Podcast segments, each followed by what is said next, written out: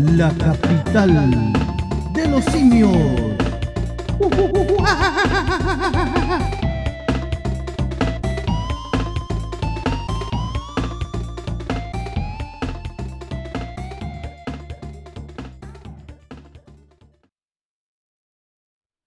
Esta semana, en Capital de los Simios.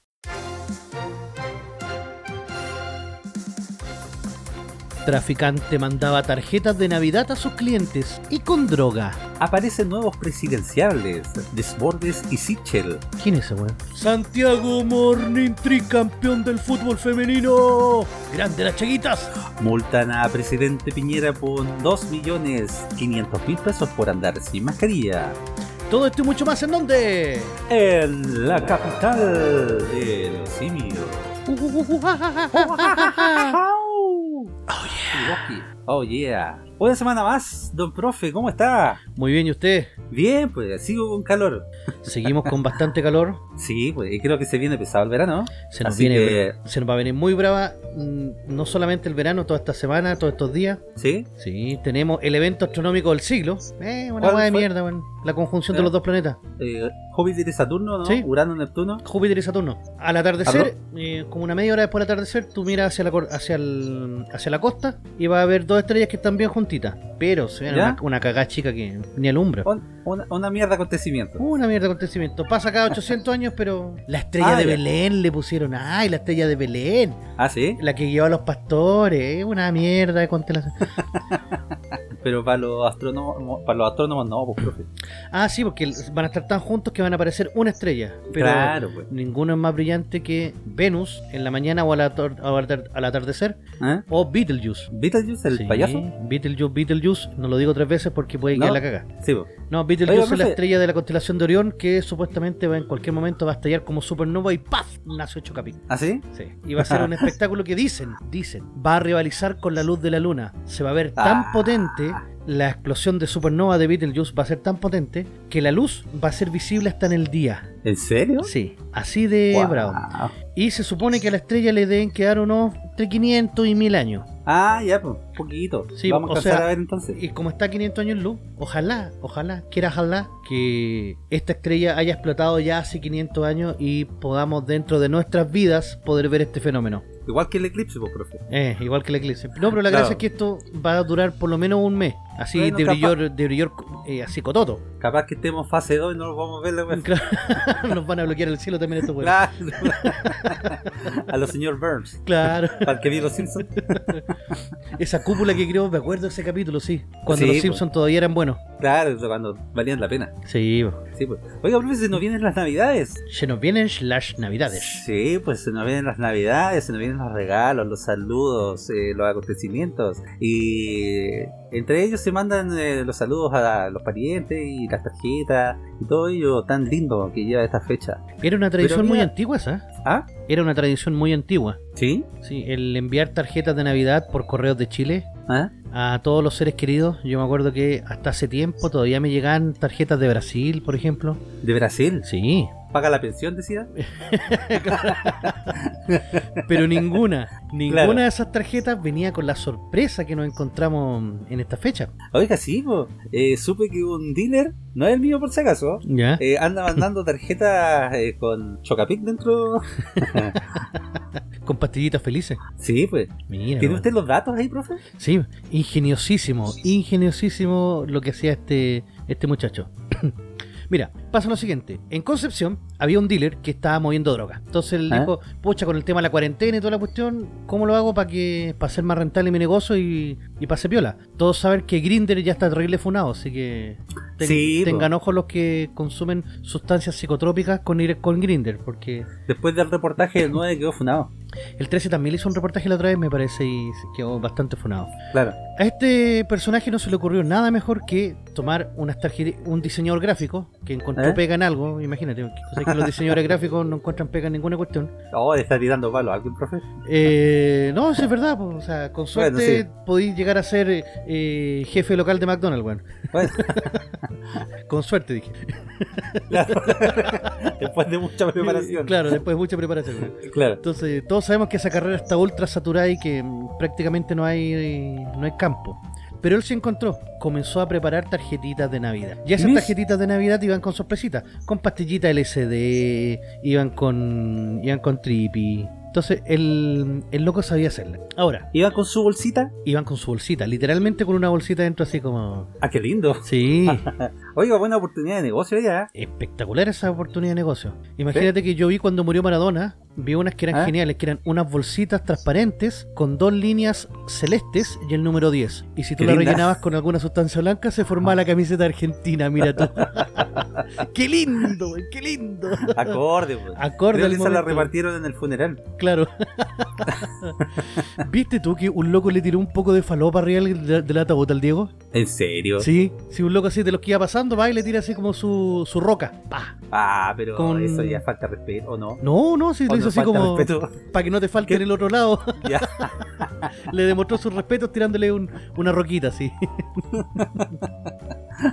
Ahora, Oiga, pero este, este dealer, de, ¿cómo fue descubierto? tenemos que él estaba recibiendo encomiendas desde Holanda. ¿Ya? A ver, lo que él hizo fue bastante interesante e inteligente, pero sí le faltó un poco de, de ser más pillo. Claro. Él le compró a distintos proveedores para que no quedara todo en- de un puro proveedor. Entonces empezaron a llegar distintas encomiendas desde Holanda. El problema es que todas iban a la misma dirección.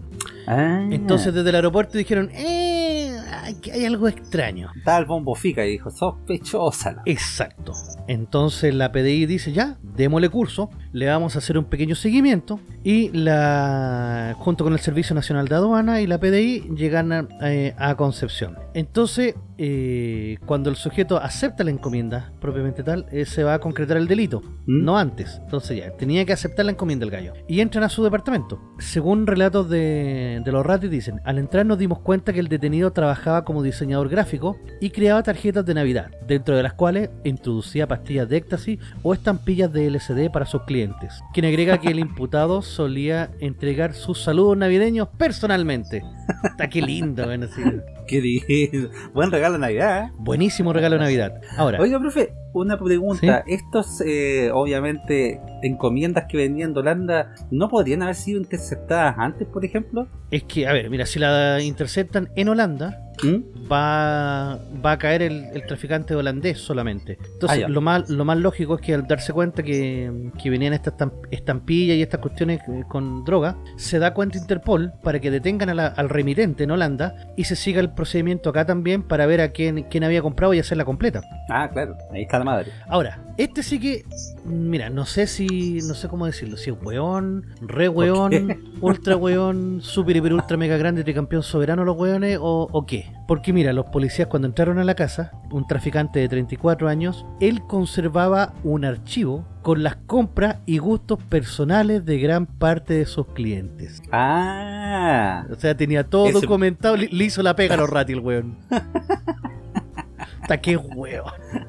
no, el guaribola. Ay, ay, ay. Le, le qui- le quitó el trono a Boris Cuecha. No, se lo quitó hace rato. Además, en el domicilio del susodicho se encontró un cultivo indoor con 33 plantas de marihuana, 16 kilos de marihuana ya procesada, los que se sumaron a las 204 tabletas de éxtasis, 23,9 gramos de éxtasis en polvo y 187 estampillas de LSD. Estampillas del LCD. Sí, esas tú te las colocas así como debajo de la lengua y ¡ah! veo weá, veo weá, veo weá, weá. Ah, no, eh, no es una estampilla como tal de esas que usan las cartas, ¿o sí? Sí, ¿Sí? sí. Es, co- es como decía este loquito, no sé si lo ha visto en, em, en YouTube, es que hablaba, daba una charla y que decía que era como chupar el sapo. sí, me acuerdo. Sí, ¿Sí? sí, que todos se cagaron ¿Algo de la risa, sí. ¿Sí? Claro, porque el- el- la rana o sapo, el animal que decía que era alucinógena a su piel. Claro, le pasáis la lengua. Claro, cuando le pasaba la lengua a ese sapo, y quedaba hablando con Jim Morrison al tiro. lamer el sapito. Claro. Ahora, el único drama es que nuestro querido amigo va a tener que pasar las próximas dos navidades en ¿Mm? la cana porque se tomaron dos años de investigación. Tiempo ¿Dos máximo. años? Sí, que él va a tener que pasar en, pre- en, en cana porque fue considerado un peligro para la sociedad. Oh, y bueno, cuando llegue el indulto ahí a salir, pues profe. Claro.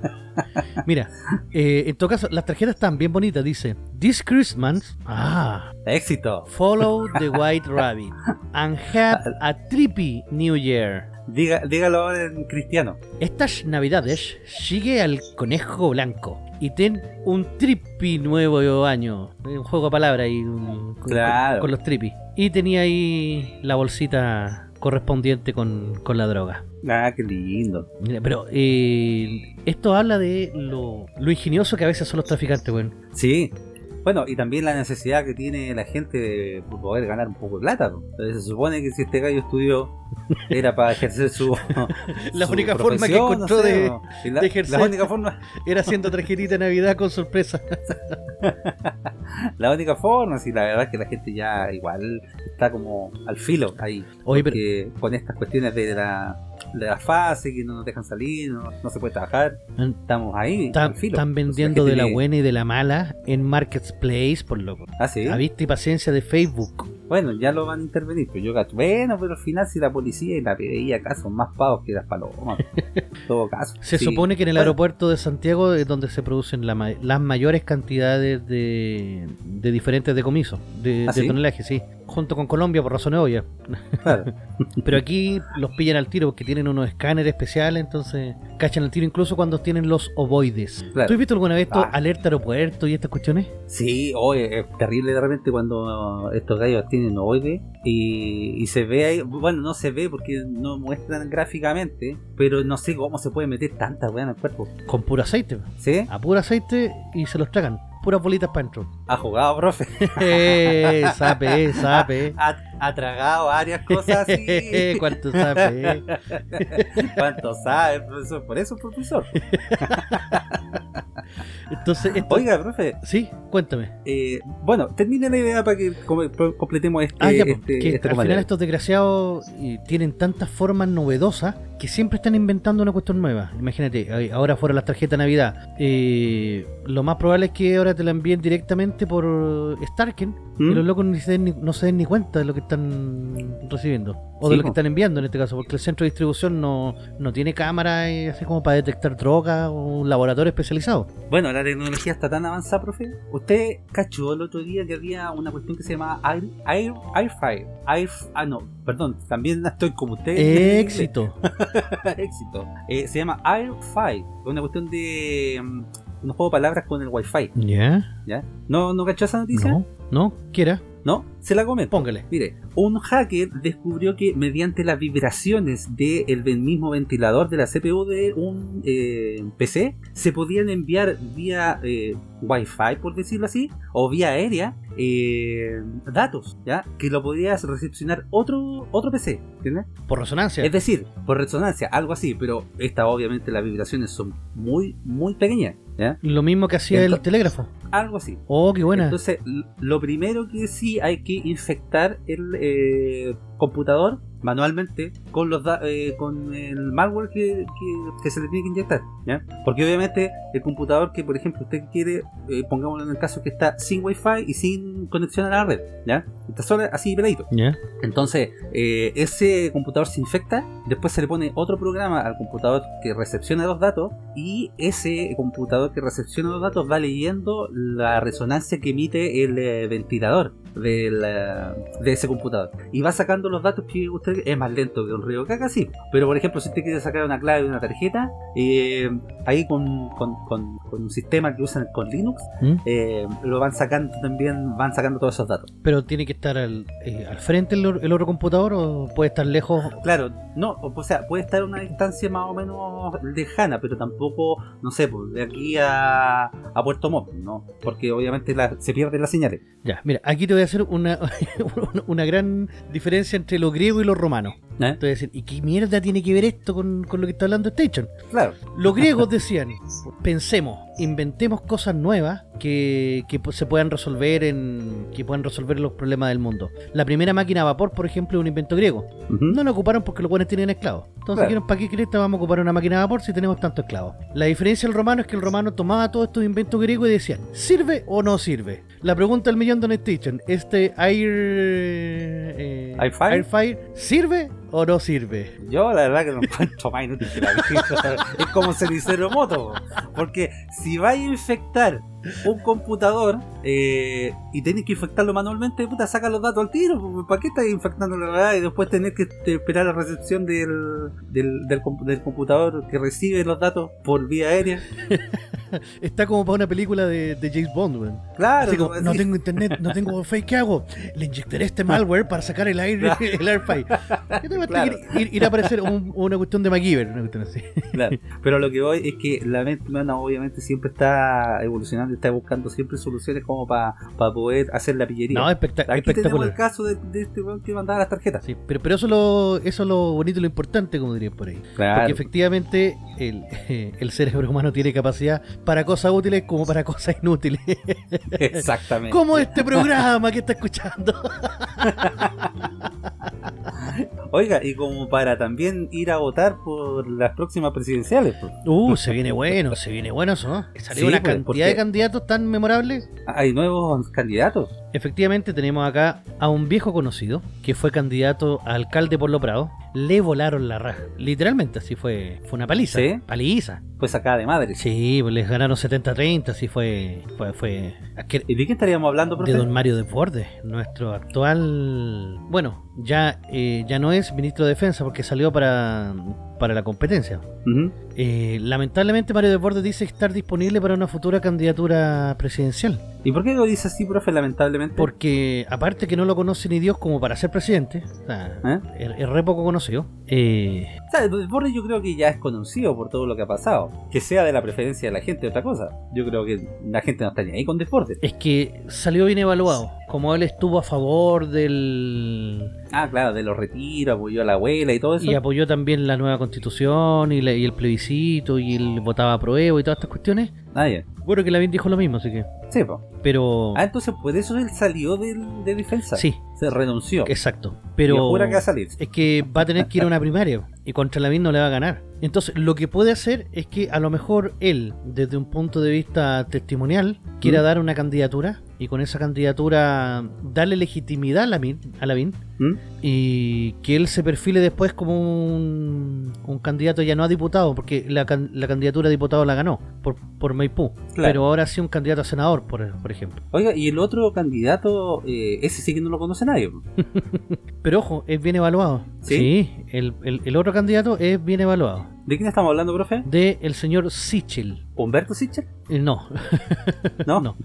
Eh, Te dije, este weón dejó, me- dejó Chilevisión para irse a... mira, ¿sabes que ni siquiera sé cómo se llama el desgraciado? Ah, Humberto Sichel es chiquitito, un periodista que de repente... No, no, sí se lo conozco. No, pero me refiero al presidenciable. Ah, Sebastián no, Sichel. yo tampoco. Sebastián Sichel, ¿Sebastián? sí. Sebastián. Ah, tenía que llamarse igual que el otro. Claro. Expresidente No. del Banco Estado. Lo, lo que pasa es que él sale del Banco Estado y. Menos va a salir ese. Y dicen que ta- también está como para la carrera presidencial. El drama es que salió al tiro los lo del sindicato del Banco Estado y dijeron que ¿Mm? la administración Sichel fue una de las peores que ha tenido la administración. Pero si duró nada también en el, el Banco Estado. Yo me acuerdo que ese, ese fue el que sacaron de la moneda, ¿no? Que supuestamente se estaba posicionando, o fue otro. Sí, ese. Ah, claro, que lo sacaron injusto, eh, porque Piñera, no sé, le tenía envidia, no sé, qué otra weá. Y lo pusieron ahí en el Banco Estado. Claro, no, y él dice que va a ir como independiente, así como, este es el candidato independiente. Independiente de verdad. Claro, como, como este loco, ¿cómo se llama?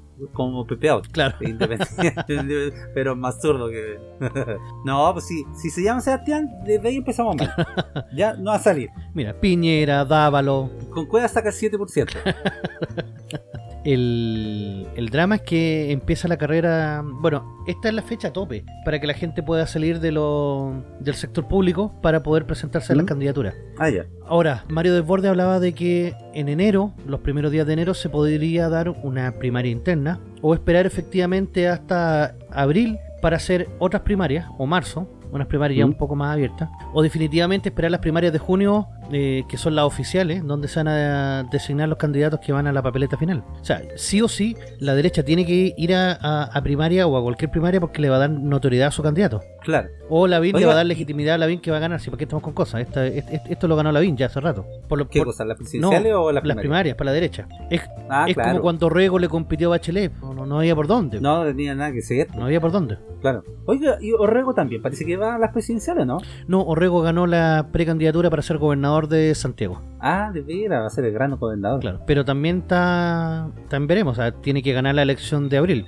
Ah, de O sea, veras. imagínate, bueno, ¿De el qué? 11 de abril nosotros vamos a ¿Ah? tener elección para alcalde, concejal, gobernadores regionales, intendentes regionales, constituyentes y consejeros regionales. Oh, Siete puta urnas. siete urnas. Siete urnas. Al que le toque Oh. ser vocal de mesa, Jacob Donoso, eh, Los lo compadezco. compadezco. Y la catita se alcanzó a cambiar con la mala cueva que capaz que le toque. Oh, no, yo, si esa va por Ruth, no creo que vaya por dirección, profe. Así que los que creen que se van a librar cambiando la dirección, lamentablemente el CERVEL los rastrea por el Ruth. Pero ahí hay que ver si es que efectivamente eh, van a salir o no. Claro. Pero sería muy cómico. Sería tragicómico en el fondo. Porque esa elección, ay, ay, ay, que va a ser triste. Sí. Porque imagínate, vamos a tener, No, va a ser una elección con COVID. Eso significa que, y como van a haber constituyentes y va a ser tan larga, yo creo que la autoridad va a dar estas mismas 12 horas que dio para la para la constituyente, para la prueba Claro. de rechazo. Entonces, y la gente va a hacer fila eterna porque como son como 7 votos, la gente se va a demorar caleta en votar. Entonces la gente que esté eh, contando los votos va a terminar como a las 12 de la noche, con suerte. Va a ser horrible. Para el que le toque ser ¿Pero usted cree eh, eh, vocal de mesa va a ser horrible. ¿Usted cree que hay una votación así como más masiva? ¿O participe mucho más la gente en este en esta Es pasada? que independiente si hay alta o baja participación, o sea, yo creo que la participación va a estar... Mira, para las municipales pasadas fueron el 65% de abstención. Para estas municipales... Da atención. Abstención, sí. Para estas elecciones fue el 50% de abstención para la del apruebo rechazo. Pero Mm. ya consiguieron el objetivo. Entonces ahora no, no creo que salgan a escoger constituyente. Claro. Yo calculo 55-60 en la abstención. Pero así todos son idea. más de 7 millones de votos que hay que contar.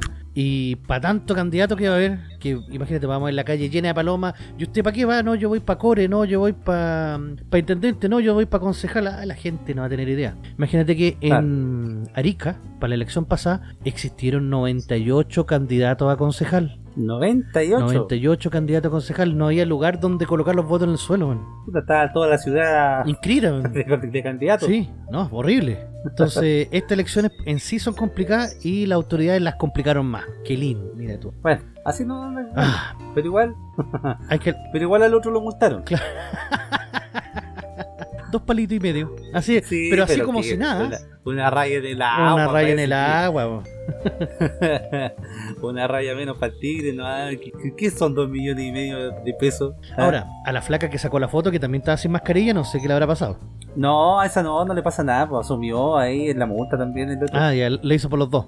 Sí, pues le hizo por los dos. Claro. Pero dos millones y medio de pesos no son nada, profe. La Ceremi, dos y medio millones se, se gasta en alargar las mangas al terno, ¿no? Pues, la Ceremi de Salud de Valparaíso resolvió firmar un sumario sanitario en contra del presidente Sebastián Piñera, luego de que éste se autodenunciara por incumplimiento en el uso de mascarilla en espacio público en la comuna de Zapallar el sábado 5 de diciembre. Según explicó la Ceremi de. Salud a través de un comunicado, la multa curs- cursada es de 50 UTM, equivalente a 2.551.450. El hecho se supo luego de que se divulgaran fotos del mandatario sin mascarilla en la playa de Cachagua, por lo que al día siguiente compartió una publicación disculpándose y comentando que la caminata fue bastante solitaria hasta que algunas personas me reconocieron y pidieron sacarse una foto. Sin duda alguna debí ponerme la mascarilla, pero por la rapidez con que ocurrieron los hechos no lo hice. ¿Quién va a querer sacarse una Hasta- foto? hasta, hasta para eso, weón, ¿ves? Eh, O sea, usted si anda con sin mascarilla en la calle, ¿se iría a autodenunciar? es que ya te pillaron, fuiste bueno.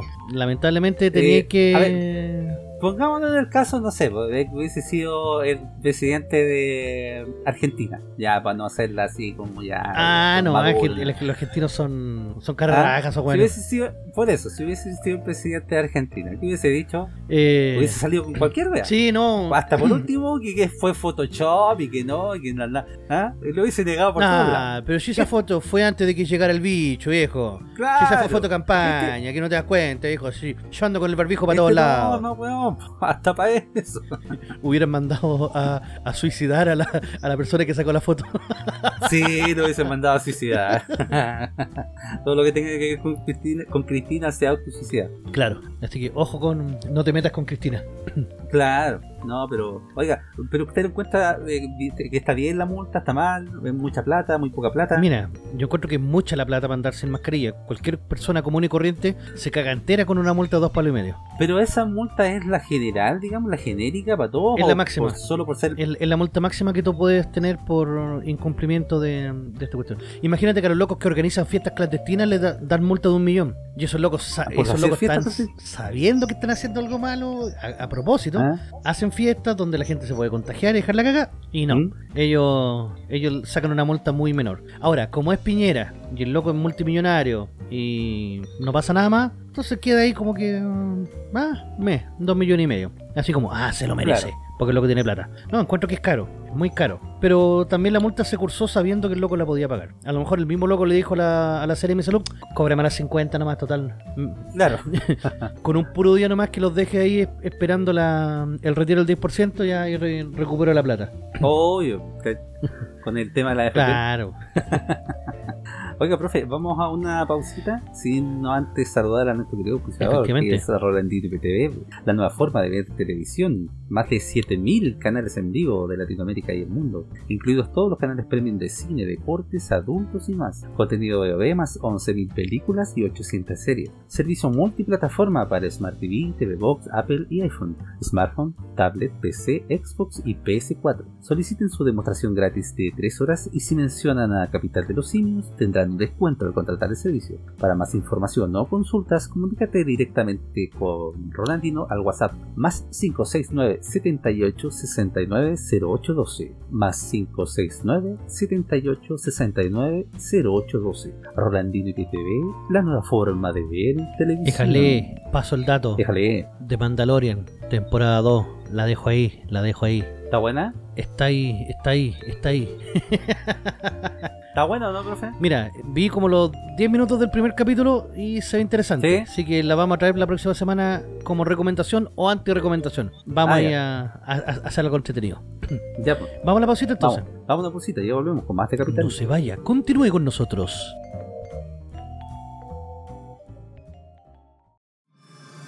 La capital de los simios. Quédate en casa con Rolandino y PTV, la nueva forma de ver televisión. Más de 4.000 canales en vivo de Latinoamérica y el mundo, incluidos todos los canales premium de cine, deportes, adultos y más. Contenido VOD más 11.000 películas y 800 series. Servicio multiplataforma para Smart TV, TV Box, Apple TV y iPhone, smartphone, tablet, PC, Xbox y PS4. Solicita tu demostración gratis de 3 horas y si mencionas al programa Capital de los Simios tendrás un descuento al contratarlo. Para más información o consultas, visita la página oficial de Facebook www.facebook.com Rolandino IPTV o comunícate directo por WhatsApp al más 569 78 69 08 12 más 569 78 69 08 12 Rolandino IPTV, la nueva forma de ver televisión. La capital de los simios.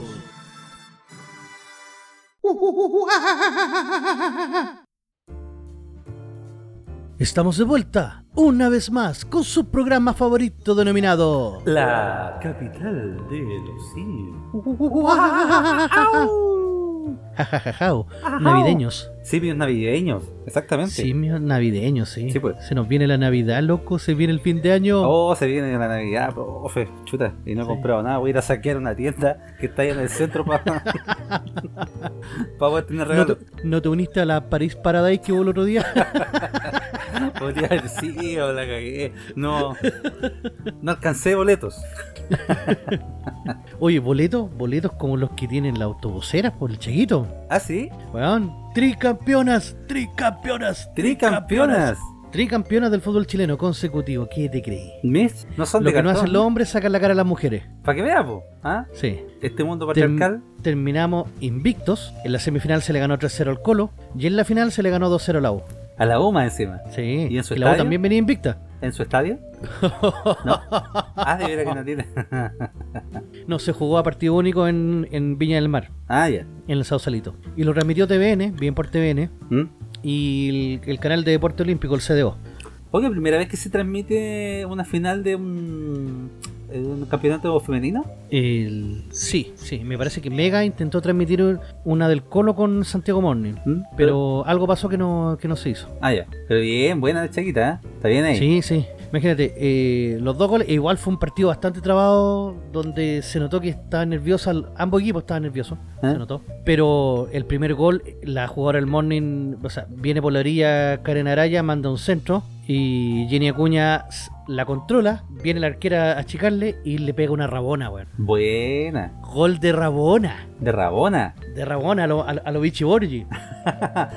Buena. Fue golazo. Ya después en el segundo tiempo, bien adentrado el segundo tiempo, diría yo. eh, la U controló bien el partido, atacó como corresponde. Bastante impreciso. La arquera del Morning se mandó una buena tajada también. eh, la arquera de la U también, porque el, el, Morning estaba jugando mal al contragolpe. Y después viene una, un carrerón de Jenny Acuña por el costado, manda al centro y Karen Araya le pega un, un globito. Pero sé que le pega de primera la pelota como con, con un tiempo, la arquera de la U la queda mirando hacia arriba y la pelota baja justo, pum, y se le cuela al, al medio del, del arco. ¿Fue golazo o no? Golacísimo, o sea, ¿Sí? ah, bueno, gol sí, sí. Ahora, la, esto no es casualidad, que Santiago Morning eh, sea tricampeón, es un trabajo que data de 13 años con la técnico Paula, Paula Navarro, que incluso se rumoreó o se eh, comentó de que iba a dirigir el plantel masculino, La técnica. siendo en este caso la primera DT eh, que, que iba a dirigir a hombres. Pero Oh, hubo estaría- gente en el camarín que dijo que no. Sí. El camarín del Morning, el arquero sobre todo,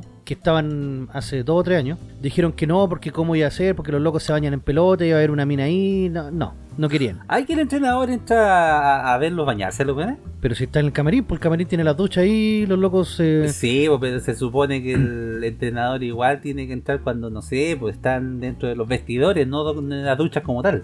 Sí, pero es que la gente cuando se va a los vestidores igual anda en pelota, pues. Ah, claro. Entonces cuando se cambian ropa y todo andan en pelota. Entonces eso no quería él. ¿Mm? Pero era una cuestión netamente porque no quería que una, que una mina lo mandara. Sí, sí, esa fue la cuestión. Ah, ya. Así es que el... Y al final no se dio. Dijeron, ya no, no lo vamos a hacer, no se preocupen. Pero Pablo Navarro siguió firme con el fútbol femenino, logrando tres títulos. Bueno, lo más probable es que no empiecen a mirar de otros lados ahora, pues, del extranjero. Claro, lo que pasa es que, aunque tú no lo creas, en, en términos de fútbol femenino, Santiago Monen es potencia no solo nacional, sino que a nivel continental. Ah, sí. Es uno de los grandes de América, sí. De hecho, ya está confirmada su participación para las siguientes dos Copas Libertadores.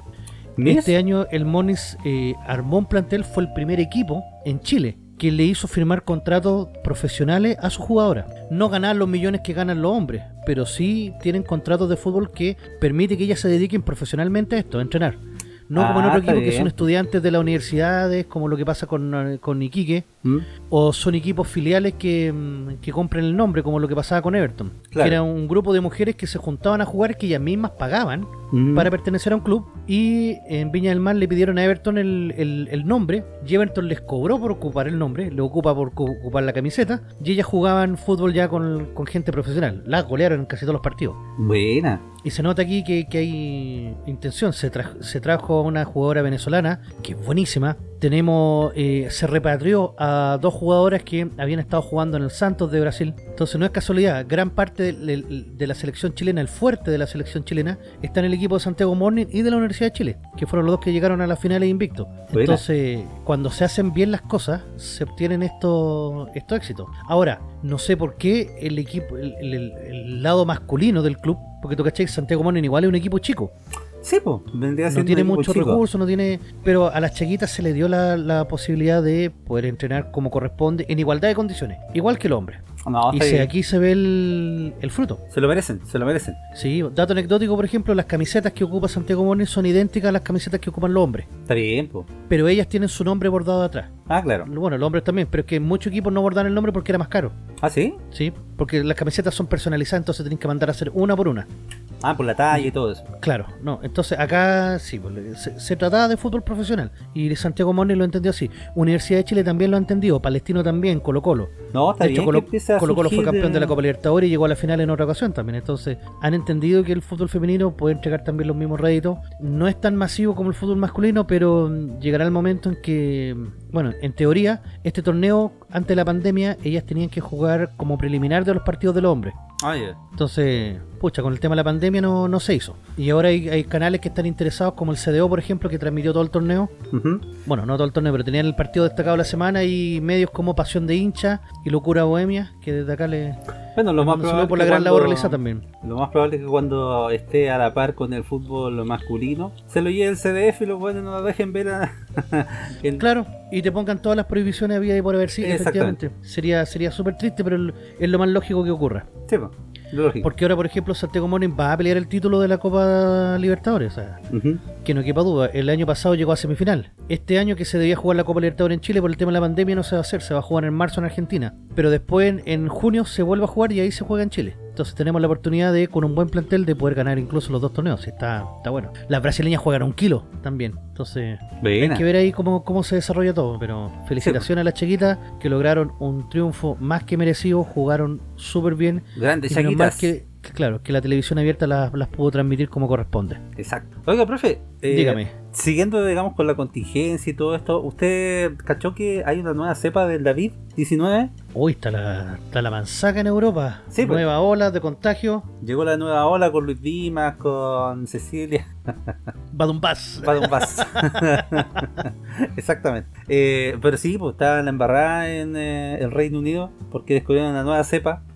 Eh, creo que es más resistente ahora, ¿ya? Es 2.0. Sí, bueno, sí, también tenemos que pensar que genéticamente somos distintos y por eso hemos tenido una menor una menor tasa de contagio acá en Latinoamérica. Sí, pues obvio. Pero de todas formas, eh, en Inglaterra, cuarentena total. Eso, fue, eso le iba a decir, lo peor es que eh, es cuarentena total y les cortaron las fiestas, desgraciado. Los No, locos ni siquiera van a poder ir a visitar a, los- a los familiares cercanos. Nada, No. nada, nada. Navidad por Zoom nomás. Sí, así que cuando cuando usted vea al gobierno británico, tenés que decirle, Te están cagando.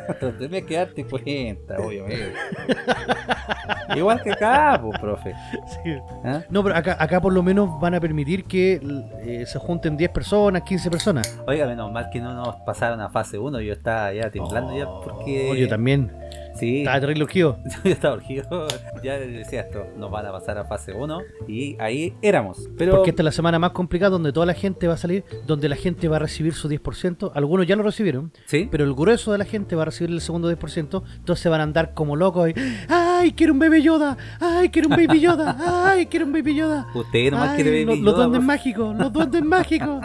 Ay, Pero- eh, quiero comprar la Play 5 que está ahí en el. No, esa está más que está cara. botada que- ahí en el. No, pues las que están botadas, las que se cayeron del camión. Ah, las que se cayeron del camión.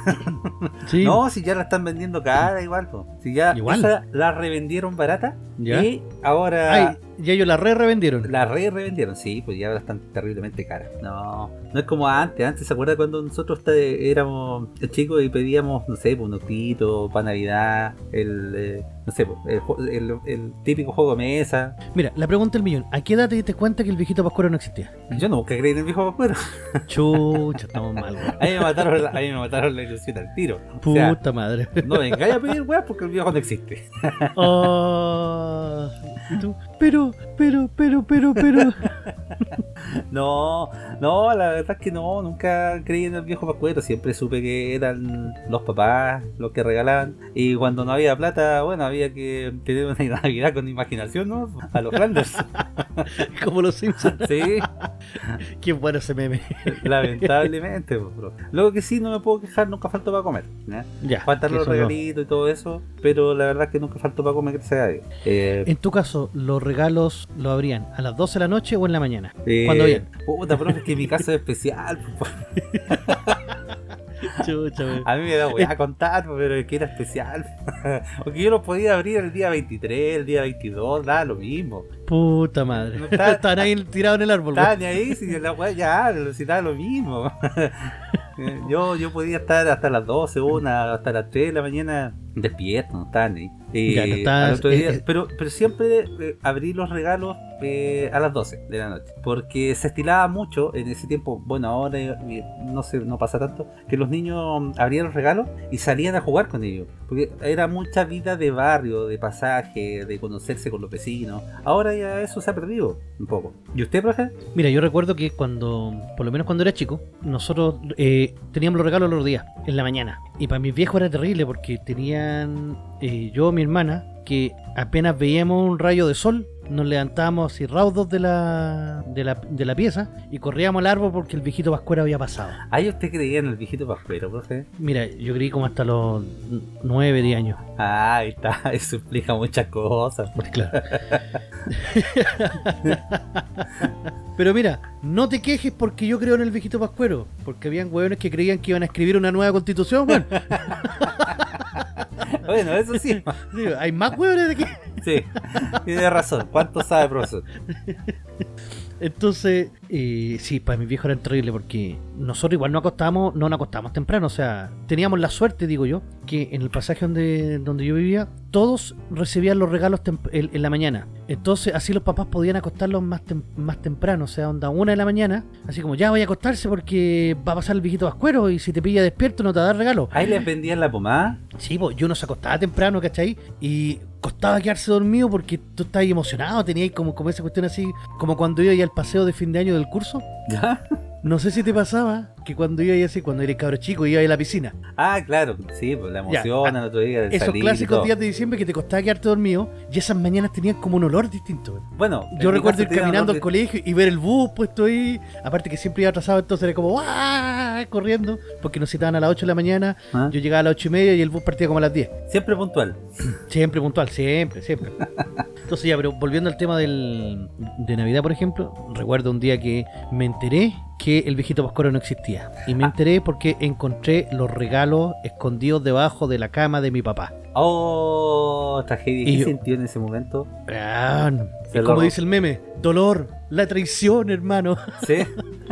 No, fue horrible porque yo voy y le, le cuento a mi hermana que es un año menor que yo y le digo así como, oye, mira, mira, mira, hay un regalo acá abajo, así como, y es lo que pedimos, y no me acuerdo si era el regalo de ella o era el regalo mío. Oh. Y obviamente cuando llegaron nuestros papás, nosotros con el regalo así como parado, así como brazos cruzados ¿Eh? y golpeando con la punta del pie. Así como, exijo una explicación. Ah, Así como, ¿qué hace este regalo acá? No, ya tenía su sospecha, weón, pero y ahí es cuando nos cuentan la, la cruda verdad la, la verdad. de que el viejito pascuero no existe. Oh. Es solo un producto de nuestra imaginación. Un Y el problema es que yo, claro, yo salgo a los cuatro vientos, por así decirlo, a decir que el viejito pascuero no existe. Ay, de que a cagar la Navidad a los demás. Obvio. Puta Y yo todavía recuerdo que un día de ese mismo año, mi vecino, el Robert, que tiene un año menos que yo, él sí creía en el viejito pascuero. Y yo le digo, no, weón, si son los papás los que entregan los regalos, si el viejito pascuero no existe, si mi papá ya me dijo, o sea, estaba con mi mamá y me dijeron que los descubrimos, los pillamos infraganti, no existe, no existe. Y él me decía, no,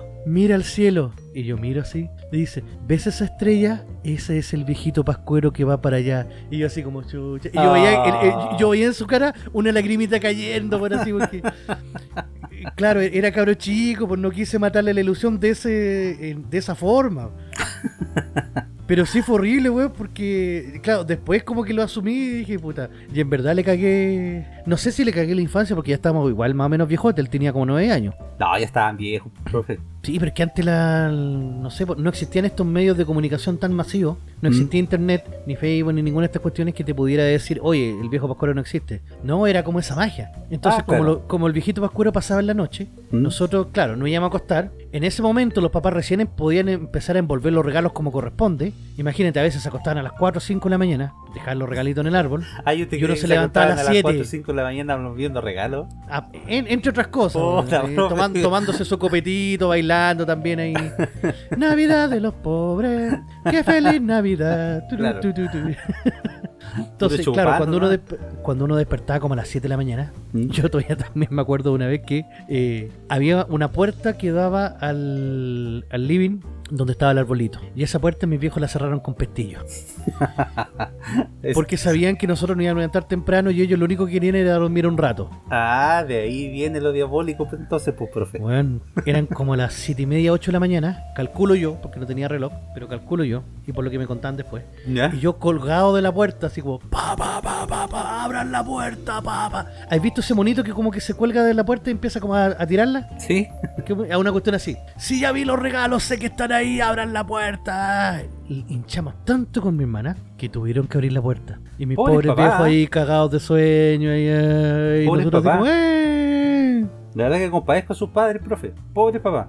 Yo si hubiese sido mi hijo, le hubiese puesto Salvador de nombre a usted. ¿Y por qué, weón? Para ¿Por sacarle la cresta cruel? todos los días.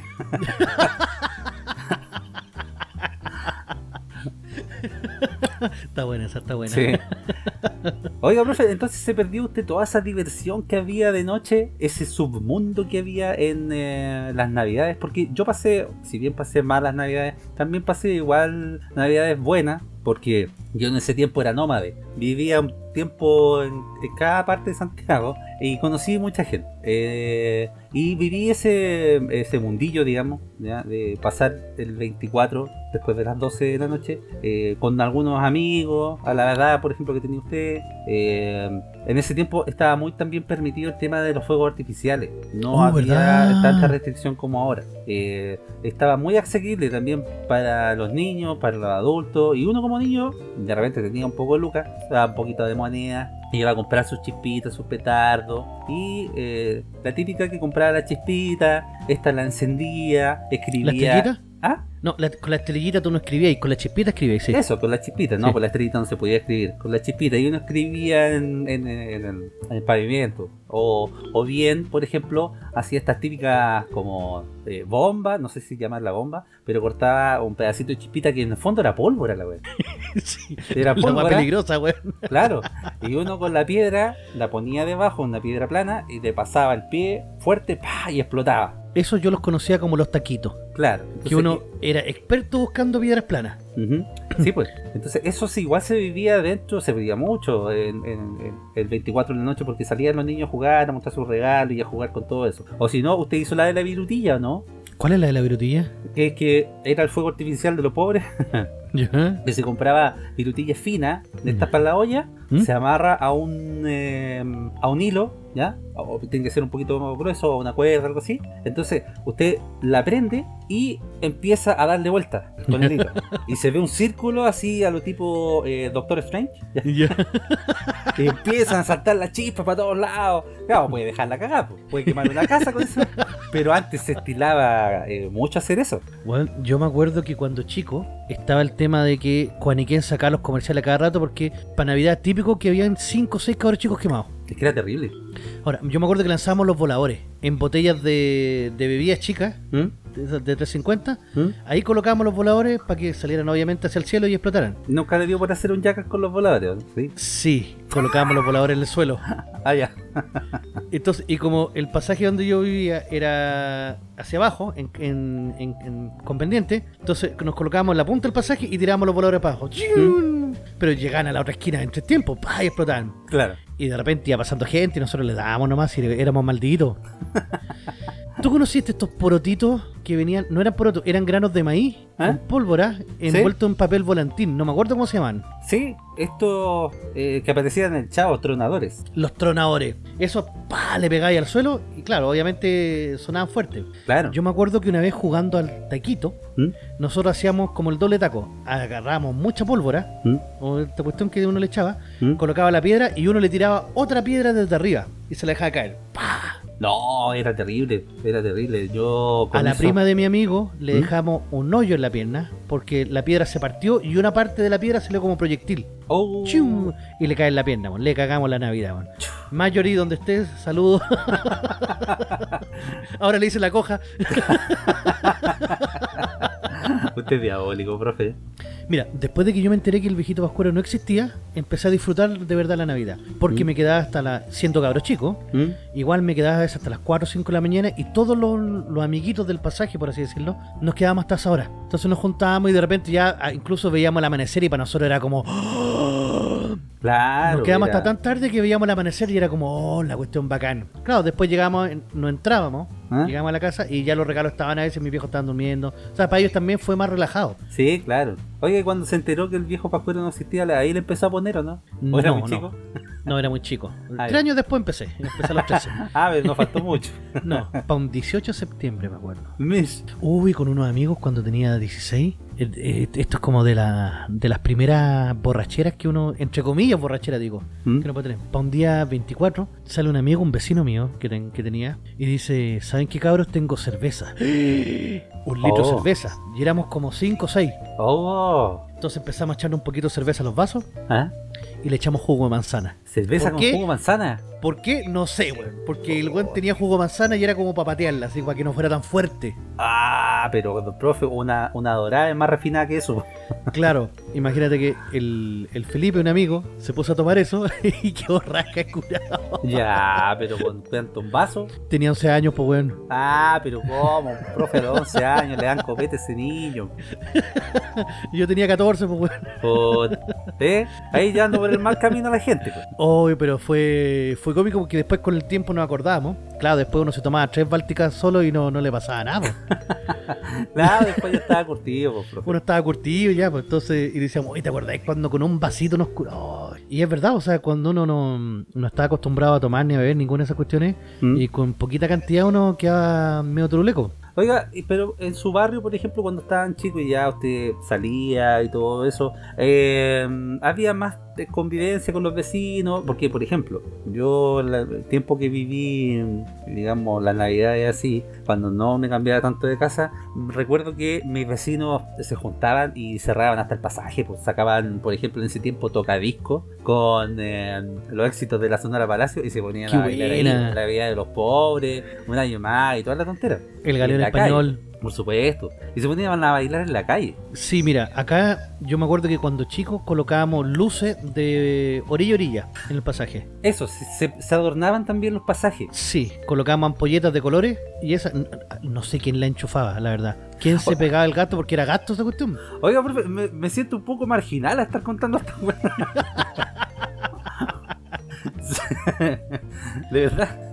Pero eran buenos tiempos. Eran buenos tiempos donde no existía. Mira, va a sonar viejo lo que voy a decir, pero eh, no existía, entre comillas, tanta maldad, por así decirlo, tanta droga. No andaban los locos asaltando ni, por- ni portando armas como ahora. La gente andaba jugando en la calle tranquila, los cabros chicos. Imagínate que el día 25, después de la Navidad, a las 10 de la mañana, el pasaje lleno, todos los cabros chicos con las pelotas nuevas, las bicicletas, los robotitos, eh, todo lo que tú veías ahí en la noche, en tu caso, porque tú abrías los regalos a las 12 o en, o en- o en tu barrio todo lo que hacían en, en esa hora, nosotros lo hacíamos en la mañana, a pleno sol. Entonces no aguantábamos hasta más allá de las 12 y después teníamos que entrarnos. Claro. Pero ya después, esa primera noche de Navidad, el 25 para el 26, ¿Mm? era quedarnos hasta, hasta las 3, 4 de la mañana a veces, jugando, jugando, jugando, haciendo cagar las pelotas nuevas, pinchando las pelotas nuevas que a veces no duran ni un día, Claro. porque quedan enganchadas entre medio de los fierros de las casas. Oiga, pero en su caso, por ejemplo, eh, cuando pedía lo que usted quería para Navidad, eh, ¿le llegaba eh, generalmente? O, no sé, pedía una bicicleta y le llegaba una pelota. Eh, por lo general me pasaba el efecto Simi. ¿Cuál es el efecto Simi? Eso es lo mismo, pero más barato. Ah, o sea, pedía una bicicleta y le llegaba un monociclo. No, pues pedía una Adidas Cuestra y me llegaba una de estas pelotas que a, la- a- a- a las tres patas de repente se le sale el Blake, ¿cachai? ya. Pero se entendía, po. Mira, yo recuerdo una vez que el- acá en la casa no, no, no había trabajo y se sabía que iba a ser eh, una Navidad así como... Navidad de los pobres. Navidad de los pobres. Pero eh, mi papá dejó en el árbol un sobrecito para cada uno. A mi hermana mayor le dejó mil pesos y a nosotros 500. Adentro un sobre. El billete 500 antiguo. Ah, ya. Puta que fuimos felices, weón. ¿Sí? Con 500 pesos porque era para nosotros era plata, era mucha plata. Bueno, sí, pues por niños obviamente en ese tiempo era mucha plata. Claro, tampoco fuera que fuera tanta plata en, gen- en- en general, pero pero sí para nosotros era plata y era como, ¡ay, mira, tengo, tengo un billete! Era como, ¡wow, tengo un billete! ¿Sabe por qué le hago esta alusión? Porque yo siento que en el tiempo que nosotros vivimos, obviamente, eh, la Navidad era diferente a la de ahora en el sentido de eh, que los niños ahora están mucho más exigentes y los padres también en el sentido están mucho más estresados en buscar lo que el niño quiere para, para la Navidad. Y si no lo encuentran, se estresan ellos. Y de paso estresa- estresan al cabrón chico. Antes, no, antes, antes el papá o la mamá, la verdad es que si bien dentro de sus posibilidades buscaban lo que el niño quería, si no lo encontraban, no había nomás. Y uno como niño recibía un regalo y si no era lo que uno pedía y llegaba otra cosa que a uno le gustaba, igual era agradecido en ese sentido. Sí, sí, era bacán. Me acuerdo Era la bacán. clásica excusa, así que decían, mira, el viejito Pascuero recibe tantas cartas que se Claro. tiene que haber cruzado con alguna otra carta, listo. Y yo de repente decía, oye, ese es mi regalo, cámbiamelo. ya, ahí que se había ya, cruzado las quieren cartas, estafar, profe. Ahí empezó mi carrera de mafioso. Claro. en las navidades, ahí empezó. Claro, pero sé que, mira, yo me acuerdo que había un, un, un cabro chico acá, que era de la edad, que a él siempre le daban todo lo que quería. Él fue el primero que tuvo la, la Nintendo, fue el primero que tuvo la Super Nintendo. Él era el Kiko. ¿Sí? Sí, pero ¿Va, a dar, ¿sabes no-? ¿Va a dar nombre? No, no, no. Ah. Pero por lo que yo recuerdo, nunca hubo como esa envidia. Eh, no, no para nada. O sea, nunca tampoco hubo un cuestionamiento de por qué él recibía mejores regalos que nosotros. No, no. Como uno como cabro chico no, no se preguntaba esas cuestiones, no. no, Ni po. siquiera se la imaginaba, ¿no? No, pero la Ahora- verdad que yo le encuentro eso más eh, gracias a lo que hicieron nuestros padres, en ese sentido con nosotros, eh, que, que nosotros mismos, ¿entiendes? Porque como le decía anteriormente, yo creo que nuestros papás en ese, en eso, en esa época, eh, regalaban lo que había y lo que había dentro de las posibilidades. Ahora no, ahora se matan por encontrar lo que el chico quiere. Y si no encuentran lo que el cabro chico quiere, se estresan, se frustran y, y de paso se asustan porque el niño se va a enojar. Es que ahora también hay opción a crédito. Antes el crédito era escaso. No, claro. Entonces los papás se pueden encalillar comprarle un regalo a un cabro chico de 50, 100, 150 lucas. Sí, pues, pero es que de Que repente. es mucha es plata. como- 200 100 las que queráis. de repente igual es como irrisorio en ese sentido de estarse endeudando tanto. Eh, yo estoy hablando en términos generales y también me incluyo como papá, ¿ya? Eh, en que de repente uno se estresa mucho en, en- en regalar cosas para que a lo mejor las cosas que se pidieron de repente queden ahí, no se ocupen, no, no haya mayor interés que el del momento, porque nosotros sí éramos de los que ocupaban sus regalos, po, hasta hacerlos mierda. Sí, sí, sí, hasta que... Mira, si pudiera yo darle un consejo, aunque no, no soy quien para dar consejos sobre esto, no tengo hijos, pero si yo pudiera darle un consejo a los padres en estas navidades, si usted tiene un hijo menor de 5 años, no gaste más de 10 lucas en un regalo, porque el cabro chico no tiene idea cuánto vale, a menos que le vaya a comprar ropa, zapatitos, cosas que a los cabros chicos no les gustan, Claro. olvídelo, a los cabros chicos no les gusta la ropa de regalo, ellos quieren juguete, pero tú le puedes comprar a un cabro chico de 3, 4 años un juguete de lucas y va a ser el cabro chico más feliz del mundo Sí, que, que, que- que- tenga colores, que sea llamativo, que pueda jugar con él, no le compré una la última cuestión de, de 100 lucas que vaya a ver y tú decís, oh, el regalo lindo, y el cabro chico lo primero que va a hacer es pegarle una pata. claro. lo que hice yo cuando mi madrina me regaló un, un avión que le costó, por lo que me contaron después, ¿Ya? le costó sangre, sudor y lágrimas, así como casi un sueldo. Ay, un avión usted- bonito, control remoto, lo primero ¿Usted que hago yo, patada? Se acabaron las baterías porque eran pilas malas, ¿Ya? y lo empecé a agarrar a patada y lo hice tira. Ah, pero es para matarlo. po. Sí, pero era chico, por eso digo, no tenía idea. yo No, no- ¿te ves que yo tengo razón en el que deberían haberle puesto Salvador? sí, profe, yo no sé cómo sus papás aguantaron tanto, la verdad.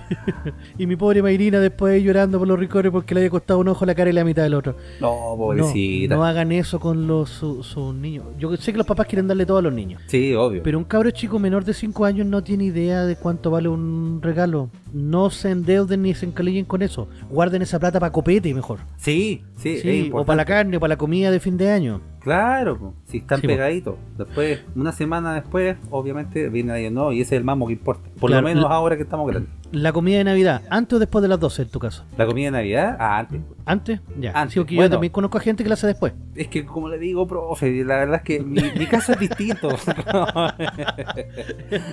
Tendríamos que entrar a hacer un programa entero para mí. y contarle toda mi triste historia. Pero bueno, Mira, acá en el pasaje hubieron momentos en que intentamos hacer como cena en conjunto y no resultó. Pero ¿No? sí el mambo, el carrete de, de Navidad, muchas veces con las luces, con todo, ¿Mm? salían los vecinos y entre que están mirando a los cabros chicos, se están tomando su copetito, conversando entre los vecinos, se juntaban. Y también sacaban mesas, colocaban música fuerte. Y tú crees que a- alguien iba a llamar a carabinero, a hacer alguna cuestión, pasarte un parte por estar tomando en la calle, nada. Ah, ojo, ojo. Navidad, Año Nuevo y 18 de septiembre se puede ingerir alcohol en la vía pública. ¿Ah, sí? Sí, ¿Eso es por ley? por ley. Carabinero no te puede pasar parte. ¿Estás Al igual seguro, que las botillerías abren toda la noche. ¿Estás seguro? Excepto en estado de excepción. O sea, ahora fuimos buenos. ¿No se va no se va a mandar un bandelazo esta vez? No. ¿No? Ya. Pero ahora estamos fritos porque tenemos toque que a las 2. Así que No, ya- si hay no, que si- aperarse antes. Apérense antes. Este año la verdad que fuimos buenos, pero igual eh, hay que tratar de pasarlo bien nomás y estar en familia, tranquilo, ahí, eh, y pasar una linda Navidad. Oiga, profe, vamos a una pausita Vamos. y ya volvemos. Oiga, nos quedaron algunas películas pendientes de eh, nuestro ranking, así que vamos a estar dando algunas antes de Parte la recomendación. 3. Exactamente, y ya volvemos con más de Capital de los Simios.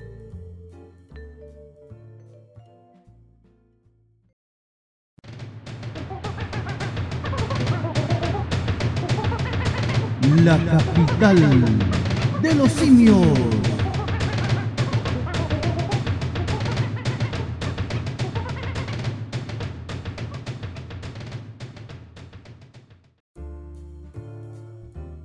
Estamos de vuelta una vez más con su programa favorito denominado La capital de los simios. Capital, capital, linda capital. Somos los simios en Navidad. Da, da, da. La canción mula, weón. no, como compositor de canciones No, me muero de hambre. Vale, claros. podría vender chirimoya en cualquier ferretería del mundo. por- Ay. Oiga, profe, pero dígale a la gente antes de que termine este año, ¿dónde nos pueden encontrar? ¿Dónde nos pueden encontrar? En Spotify el día lunes, bueno, del lunes en, la- en adelante. Desde el capítulo 7 en adelante usted nos puede encontrar en Spotify sin ningún problema. Sí. Ahora, si usted quiere escuchar los programas del 1 al 7, que no se los recomiendo, no, sí, se los recomiendo igual. la calidad ha cambiado, pero no es que haya cambiado tanto tampoco. No, sí, bueno, a- a- La hemos calidad de- mutado, hemos mutado. Claro, no, pero me refiero a la calidad de audio y todas esas cosas, sí, hemos ido mejorando un poquito. Eh, usted nos puede encontrar en YouTube a partir del día martes, así es que ahí tenemos desde el capítulo 1 en adelante, más lo- los programas especiales, como por ejemplo la transmisión en directo que hicimos del, del Video Games los Award. Oscars de los video, claro, Video Games Award o los Oscars de los videojuegos. Ahora, si usted nos quiere escuchar en sonido digital, como corresponde también, el día lunes a las 10 de la noche por .fm.cl para todo Chile y el mundo, ustedes nos encuentran ahí. Eh, con Paco hicimos una transmisión especial para el día del eclipse, ya que no pudimos ir, pero igual lo transmitimos desde acá de Santiago la semana pasada. Buena. Sí, bueno, de, en la radio.fm.cl. Y también nos pueden encontrar en redes sociales. Por ejemplo, si usted nos quiere contratar para eventos, cosas así. Claro. Aunque no se hace Capital, mucho. claro. Capital de los simios arroba gmail.com. Capital con K. Capital Así como. Das Capital. Exactamente. Y estamos en Facebook, estamos en, en Instagram, En Twitter. en Twitter y en todas las plataformas menos en TikTok. No, en TikTok después vamos a hacer algunas barbaridades ahí para compartirlas. Algunas cosas de simios. Claro. Ya. Oiga. Quedamos pendientes, Don Station. sí, pues. La semana pasada llegamos, vamos como en la mitad de la lista. Para la gente que, que no nos ha escuchado, eh, los pongo en contexto. Film Affinity, que es una página de que tiene que ver con cine y críticas de cine específicamente, hizo una lista con las 100 mejores películas de los años 2000, o sea, entre el 2000 y el 2010, que es lo que estamos analizando ahora. Nos quedamos la vez pasada con Amores Perros, Amores perros, exactamente. sí, película mexicana del año 2000. Ujú. La siguiente película en la lista es una película de El Chileno. Todo el mundo dice, ah, es chileno, chileno, chileno. El loco con suerte eh, visitó Chile en su infancia. Alejandro Amenábar. Alejandro Menaver. Sí, él junto con Nicole Kidman en uno de sus mejores momentos y una de sus mejores películas del año 2001, la película Los Otros. Buena película. Extraña, ¿eh? Sí, extraña. Es muy extraña. eh, mira, iba a hacer la comparación con otra película, pero si hago esa comparación, mato toda la película. No, no la haga, no la haga porque yo No. creo que hay gente que igual no la ha visto. Es una película antigua, pero bueno, las nuevas Nicole generaciones Kidman se tienen mandó que ver un este papel increíble. Se trata de eh, una familia madre, dos niños, que recibe a unos empleados, porque los empleados antiguos se fueron, y en la casa comienzan a pasar cosas extrañas. No es de terror, es de suspenso. Igual tiene sus partes así medias medias cuáticas, medias locas. Sí, sí. Es que, es que hablar un poco más de eso sería como hacer spoilers de la película. No, pero quedémonos ahí, profe. Pasemos a la siguiente película, yo creo. ¿Pero cuántos Claro. chupitos le damos a esa? A esa, yo cuando la vi, que cagando para adentro, así que Como siempre, no. Usted está acostumbrado a hacer eso. no, me sorprendió mucho. Ah, me sorprendió mucho la película, así que no, cinco yumbitos para allá. No, pues, pero en la nota de Film Affinity. Ah, la nota de Phil Affinity, no caché cuánto era. Un ¿Lo tiene 7,5. 7,5. 7,5. Mm, Sí, sabes que está bien. Sí, está Está bien, bien. está bien puesta la nota. Sí. Me parece. La película que viene después debe tener una de las escenas más claustrofóbicas y angustiantes que me haya tocado ver. ¿Cuál sería? La película se llama Children of Men o Los Niños del Hombre, del año 2006. Extraña película también. Extrañísima. Bueno, es de Alfonso Cuarón. Ah, ya. Déjeme hasta ahí. Claro, trata que en el año 2027 los seres humanos están al borde de la extinción y los hombres han perdido la capacidad de procrear.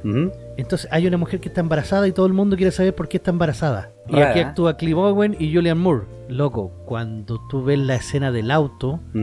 Que es como un plano secuencia, ay, ay, ay, que está bien hecho, que está bien dirigido, que en verdad es demasiado angustiante. Sí. Que hay para cagarse. Sí, la verdad es que es muy, muy buena Totalmente esa- recomendable. Aquí tiene apenas un 7,1. Eh, mire, yo encuentro que igual está bien puesta la nota, porque si bien la película es buena, es interesante, es extraña. La verdad es que a mí no me quedó muy clara la idea final de la película como tal. Es que te la- es muy abierto al final. Claro. No, pero yo estoy hablando en contexto completo de la película. No me Ah, quedó ya. muy claro el- el- el- el- la intención de la película. ¿ya? Es que como que no se sabe mucho tampoco, porque Claro. te entregan poca información. Claro. Y eso es lo bueno que tiene la película en todo caso. Sí, pues es lo porque tú bueno. eres el que tienes que empezar a lucubrar las qué cosas van pasando. Exactamente. Vamos con la siguiente. Del año 2001, estadounidense, la película más sobrevalorada que me ha tocado ver en el último tiempo. ¿Cuál sería? Donnie Darko. Donnie Darko. Sí, la película El Conejo. Ah, Donnie Darko. La verdad es que el profe no la vi. Es mala la wea. No la vi. Eh, ¿Para qué la mencionó la weá? Es que está puesta acá y con un 7,4, así como... Ah, es que pero lo que se pasa es que Crash.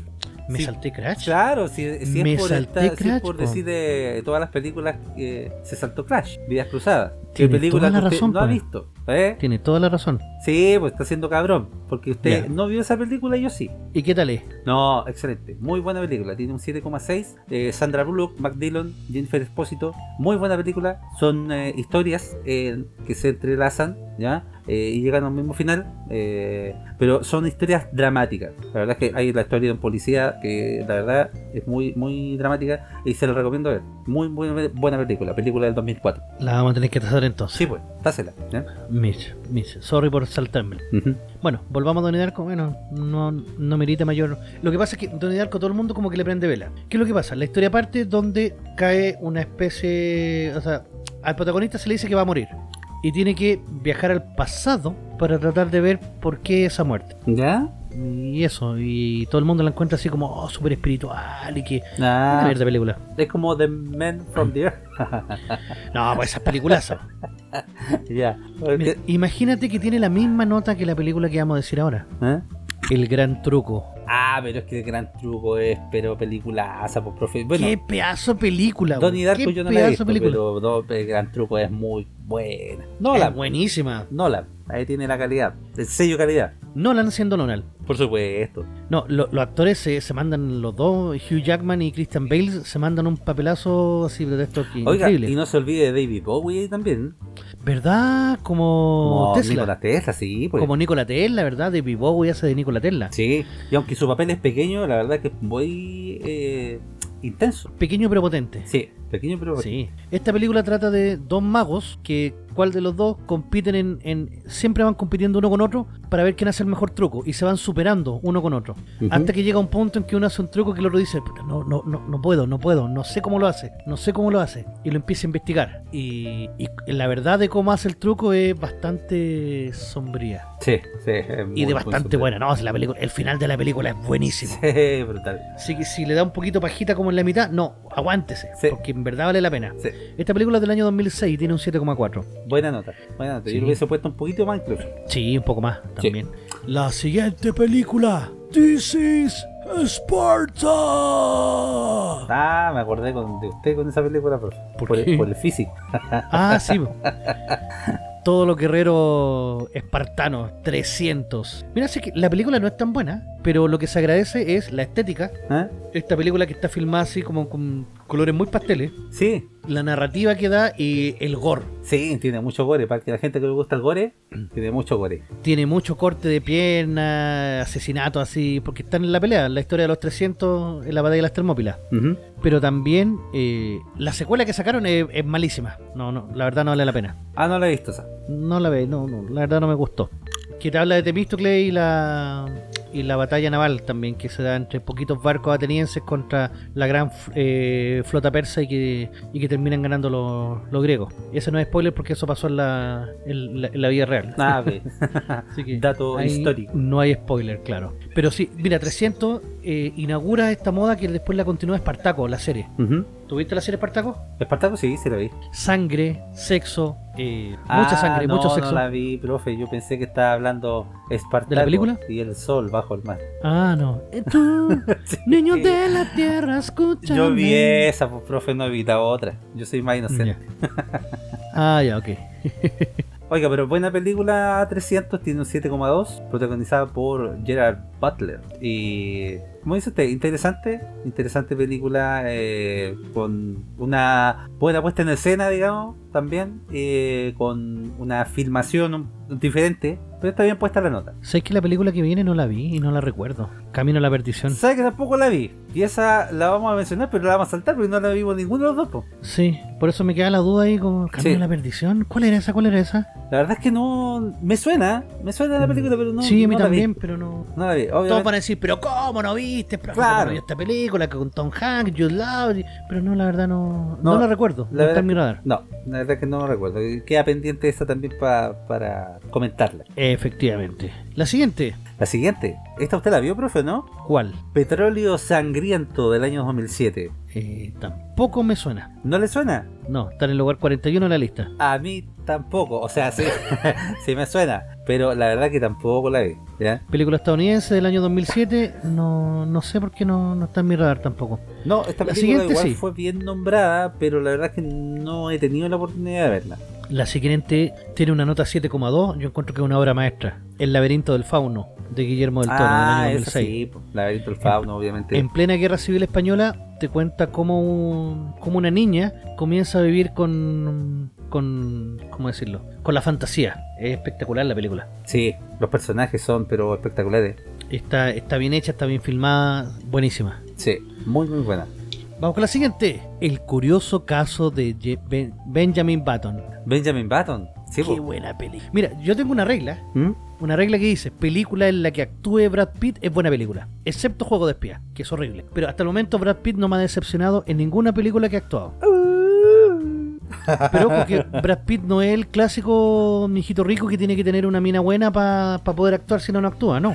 Bueno, mire, voy a hacer una excepción también eh, con respecto a lo que hizo usted. Si bien la actuación de él no es mala, la película yo la encontré muy, muy, muy, muy bacán, que digamos, que es Guerra Mundial Z. Es que el problema no es de él, el problema es un poco la trama. No, claro, claro. Pero obviamente él es un actor que tiene que aceptar el guion para poder eh, actuar. po. Y si el guion es malo, puta, la película también va a ser mala. Si la actuación de él no es mala. Pero la película, puta, deja harto que desear. ¿Para qué andamos Deja harto con que desear. Mira, igual me entretuvo, pero deja harto que desear. Sí, no, sí, igual entretiene, pero la verdad es que deja harto que desear. Tiene muchos agujeros de guion y la verdad es que... Sí, sí, güey. ¿Cómo voy a ser el ca- casi el único sobreviviente de un accidente? Sí, Ah, ya no, cuestión es como o sea, ya la weá es Sí. muy... muy rebuscada. Es muy rebuscada. Pero Benjamin Button no. Ay, es espectacular. A mí me dicen Benjamin Button, pues, profe. ¿Por qué? Porque obviamente, mientras más viejo, más joven me veo. Ah, Ah, ya, buena. ¿eh? Oye, el concepto que da de la, de la película es espectacular. Sí. Una persona que nace siendo vieja y comienza a retroceder en edad. Claro. Hasta convertirse en... Bueno, es que no, no vas a dar spoilers. Eh, pero es que si ya parte de la premisa que tú naces viejo y comienzas a retroceder en edad, saben a lo que a lo que va a terminar. Sí, pero es que nunca uno se espera el final como tal. La verdad. Cómo Yo- termina es distinto, sí. Sí, Sí, es muy potente. Yo no me esperé ese final así como tan potente de esa película. Pero la verdad es que muy buena. Yo le hubiese puesto un poquito más de nota, tiene un 7,2. Yo también, tiene un 7,2. Sí. Después viene Perdidos en Tokio de Sofía Coppola. Oh, ¿sabes qué? Yo lo encontré buena esa película, la verdad es extraña. Es demasiado extraña. Es rara. Es demasiado extraña. Bill Murray haciendo de Bill Murray Sí, haciendo de Bill Murray, exactamente. y Scarlett Johansson. Mmm, Scarlett Johansson. Ajá. Grande Scarlett Johansson. Son dos estadounidenses que se encuentran en Tokio eh, por dos circunstancias completamente distintas de la vida y coinciden. Y como son los, los únicos que, que hablan el mismo idioma, comienzan, no digamos una relación, pero sí comienzan a, entre comillas, a hacerse amigos prácticamente por la fuerza. Exactamente. Por necesidad. Y por necesidad. Y en el fondo es como eso, Ujú.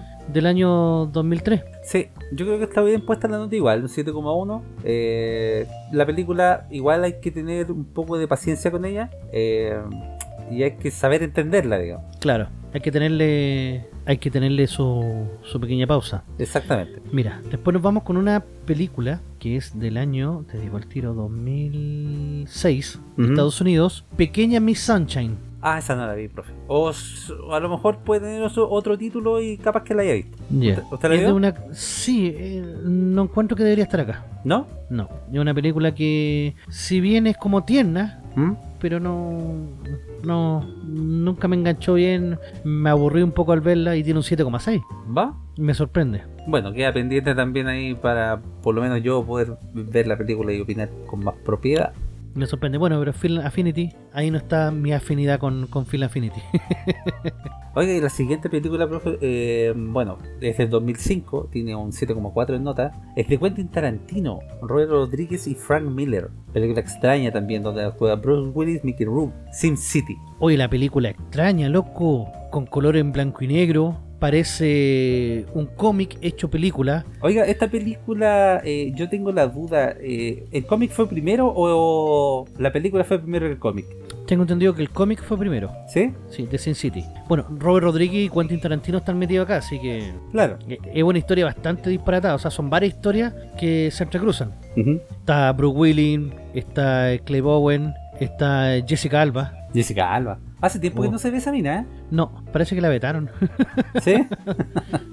Eh, los policías son corruptos en esto, o sea, bueno, se llama Ciudad del Pecado por algo. Todo, eh, todo el mundo aquí busca venganza, siempre hay algo porque a alguien se cagaron con algo. ah, ya. Entonces, como es todo corrupción, la gente hace lo que quiere. Claro. Eh, es bastante cruda en algunos momentos, bastante explícita, pero como está dibujada como tipo cómic, no parece tan real, entonces pasa más piola. Sí, po. Y eso fue, incluso se hizo después de un Sin City 2, que es bastante decente igual. ¿Sí? ¿La nota Sí. está bien puesta? ¿7,4? Sí, un 7,4 está bien puesta. Excelente. Vamos con la penúltima de esta jornada. Para mí, una de las mejores actuaciones que tiene Natalie Portman. Y una de las películas icónicas que yo creo que 15 años después recién se está como entendiendo bien qué es lo que quería el director. Y estoy hablando de la mítica B de Venganza. Oh, es muy buena esa película, profe. O B de Vendetta, como le dicen algunos. Claro, película del año 2005 de James McTague, donde estamos como en, un, en un futuro distópico. Donde Gran Bretaña, Gran Bretaña, Gran Inglaterra, Bretaña. se convierte en un país totalitario, con una supuesta democracia totalitaria. Entonces, Claro. acá el... hay un experimento que sale mal y que el, el personaje está, está tratando de liberar al- a este pueblo oprimido. Y tiene una significancia muy importante porque el día 25 de noviembre se intentó, como lo explica la película, se intenta hacer volar el parlamento inglés por allá por los años 1600 o 1700, no recuerdo bien la fecha exacta. Pero ese día se coloca como la fecha oficial de Anonymous y B de Vendetta. La famosa máscara de Anonymous viene de esta película. Sí, pues, viene de acá. La famosa... Y, y no, y lo que engloba el personaje también es, es maravilloso. Oiga, y para los quienes, quienes nos escuchan, no sé si les suena el nombre de Hugo Weaving. Mm, no creo que lo, que lo conozcan. Que ¿Usted le suena, profe? ¿Él es enmascarado? Claro, pero ¿sabe qué actor es? No. El Creo mítico señor Smith de Matrix, pues, profe. ¿Él es el actor? Él es, pues, por Oh, supuesto. Eh, buena. Ahora puede asociar la voz de B de Vendetta con la voz del, del agente Smith. Eso explica muchas cosas. Exactamente. Eso explica muchas cosas. Mira, lo que pasa en medio de esta película yo creo que es lo más épico, lo que pasa con Natalie Portman. Sí, la transformación de Natalie Portman. Oh, qué, qué, qué Es brutal. buenísima la actuación también que se manda acá y por todo lo que pasa es, es pero increíble. Y tú Sí. creías así como, oh, el buen maricón, pero después decir, no, sé que tiene razón este buen.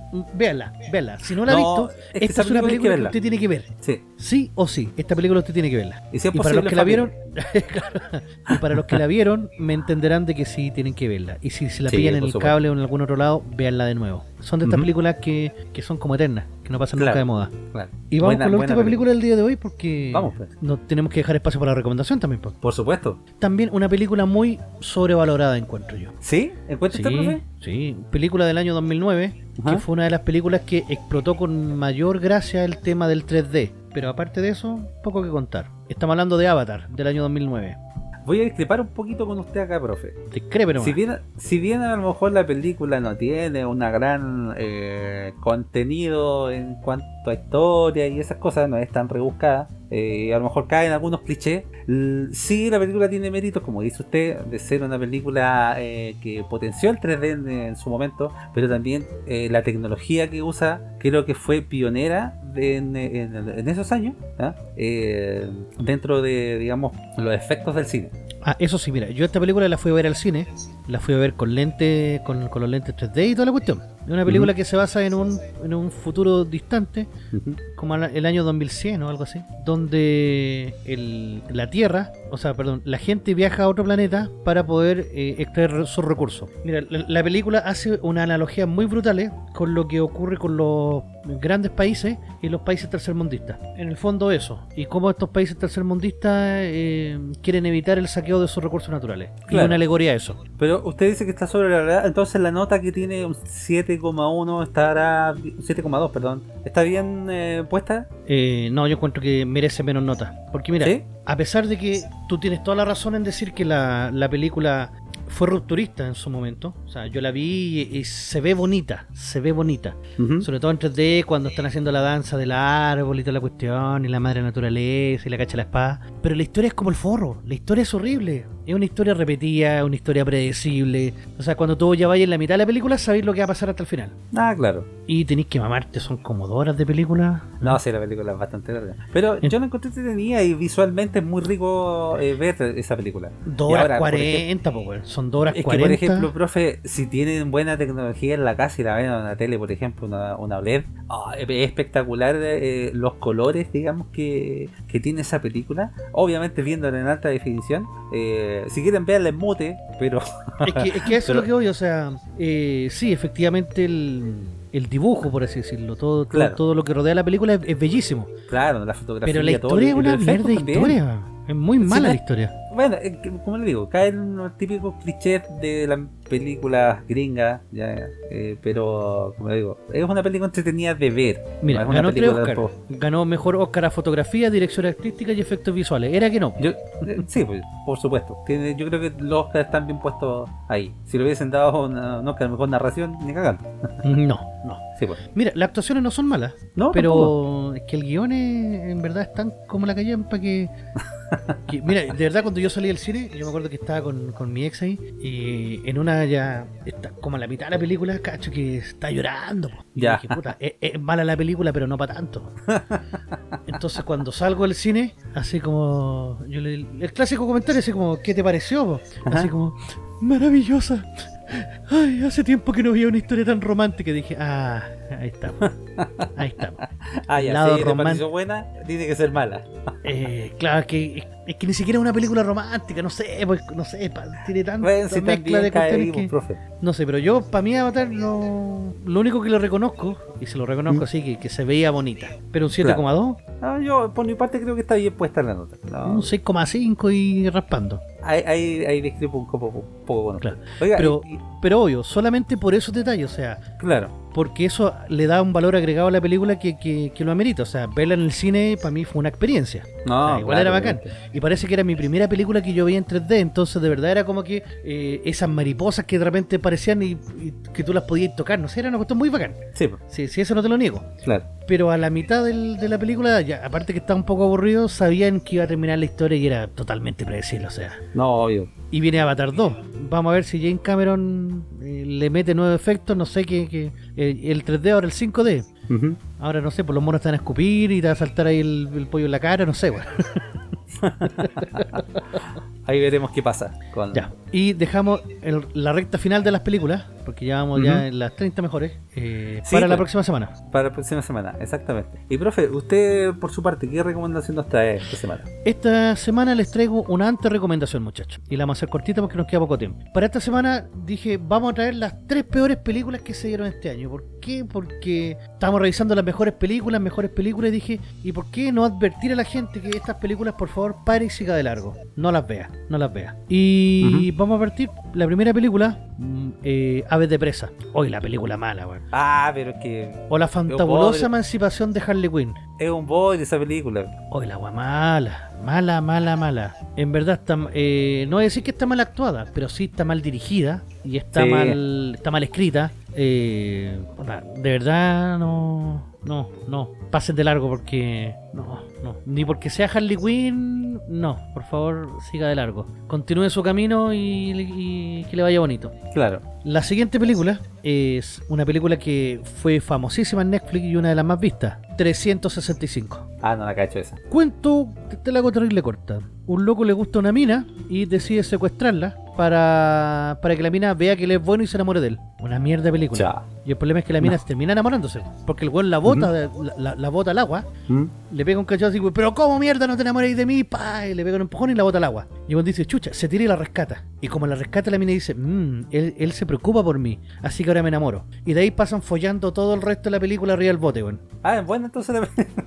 Weón, es que ni siquiera muestran, no muestran nada, pues entonces. Oye, la película Ah, mala. Más encima, como que. Puta, va a sonar súper progre lo que voy a decir, pero normaliza una, un secuestro, el ¿Ah? síndrome de Estocolmo y toda esa cuestión, y te lo ¿Ah? muestran como algo bacán. Es como las 50 sombras de Grey, así de mala, ¿Ya? pero ahora con más violencia, porque weón la secuestra, la tiene contra su voluntad. Ah, ok. Es película mala, weón. Mala, mala, horrible. Y para cerrar, no podía ser más que algo que nos entrega Disney más, que está con nuestro amigo Ronaldinho, pero no la vean. Mulan. ¿Ya? ¿Mulan? Mulan, oh, la película mala, weón. Bueno, ya hice el comentario acá eh, hace un par de capítulos de lo malo que es Mulan, ¿Mm? pero pasa los días y me sigo convenciendo de que la película es horriblemente mala. Tiene unos agujeros de guion increíble, eh, una Mary Sue de manual, estas minas que solamente por existir, por ser mujer, eh, es buena, no le cuesta nada en el mundo. Y el problema es la comparación que tiene con la propia película, la película antigua de Disney, donde ella sí se esforzaba en lograr las cosas, donde era, era algo distinto. Ah, ya. Y acá lamentablemente eh, Disney lo echó a perder con este live action. Miren, para los que sean fanáticos de- del anime, les voy a hacer la comparación. Usted vio Death Note, la serie de animación, y después vio Death Note de Netflix. Lo mismo pasa con Mulan de Monito, con Mulan de live action. Así de horrible es. Así que Chuta. usted no lo vea. No la vea. Sí. Buena y, Don sección, profe. sí, pues. ¿Y usted, Don Station, qué nos trae para esta semana? Mire, pucha, estamos puro dando malas noticias nomás, po. pero yo les traigo así como varias cositas. Primero que nada, eh, se había dicho que Epic Games estaba regalando juegos gratis, después se des- desdijo esa noticia, eh, pero mm, Me acordé es de. Rick Astley con eso. ¿Por qué? Fuimos todos roleados. Ah, claro.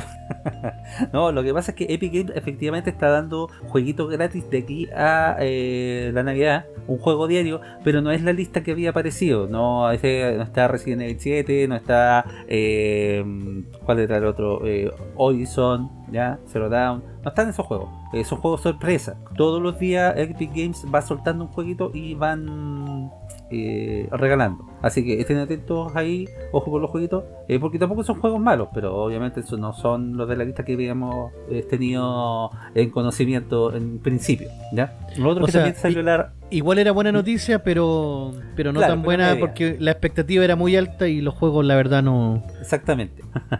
y como estamos llegando a fin de año, también salió eh, el ranking de los 10 peores videojuegos del 2020 según Metacritic. Eh, Metacritic es una página de donde hay ranking de los videojuegos. ¿Ya? Y este, estos son los videojuegos con menor eh, valoración, digamos, o, mejo- o menor nota. Empezamos por el décimo que es Dead Scroll Blade, ya que tiene una val- valoración de 42 en Nintendo Switch. Después, eh, en el- ¿ese, ese 42 es sobre cuánto? ¿Sobre 100? sobre 100. Ah, miércoles, juego malo. No, pero son sobre 100. Después, no voy a ahondar tanto en los juegos para que ustedes mismos los busquen, pero si, por ejemplo, se toman con esos jueguitos, tengan ojo ahí porque la verdad es que no, No los son compren. muy...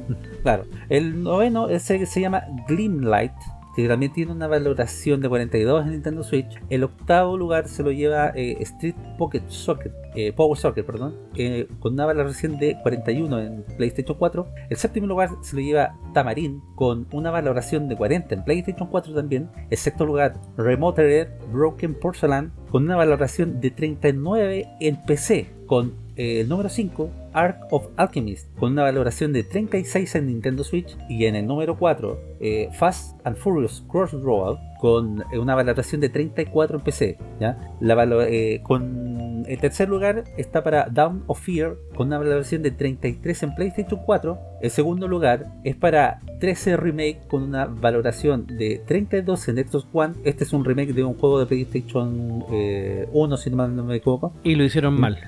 Exactamente. Y el primer, primerísimo lugar se lo lleva Tiny Racer. Ah, yo pensé que de Last of Us valoración 2. No, por favor. Mínimo 93 Metacritic. Ah, ya, ya.